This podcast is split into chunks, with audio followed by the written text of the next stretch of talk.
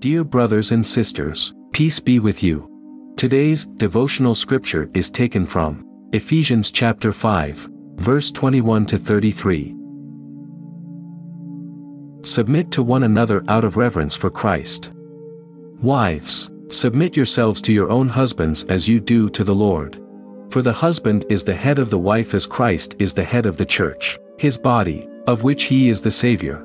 Now as the church submits to Christ, so also wives should submit to their husbands in everything. Husbands. Love your wives, just as Christ loved the church and gave himself up for her to make her holy, cleansing her by the washing with water through the word, and to present her to himself as a radiant church, without stain or wrinkle or any other blemish, but holy and blameless. In this same way, husbands ought to love their wives as their own bodies. He who loves his wife loves himself.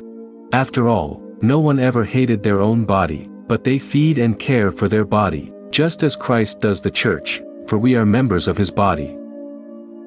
For this reason a man will leave his father and mother and be united to his wife, and the two will become one flesh.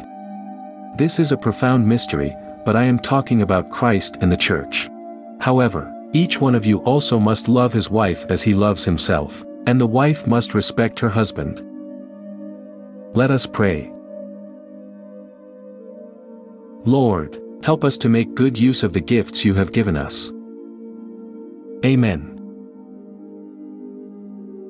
May the Holy Spirit bless you with faith to believe in Jesus and with many gifts to serve Him. Today's devotion is brought to you by Growing Faith at Home Ministries.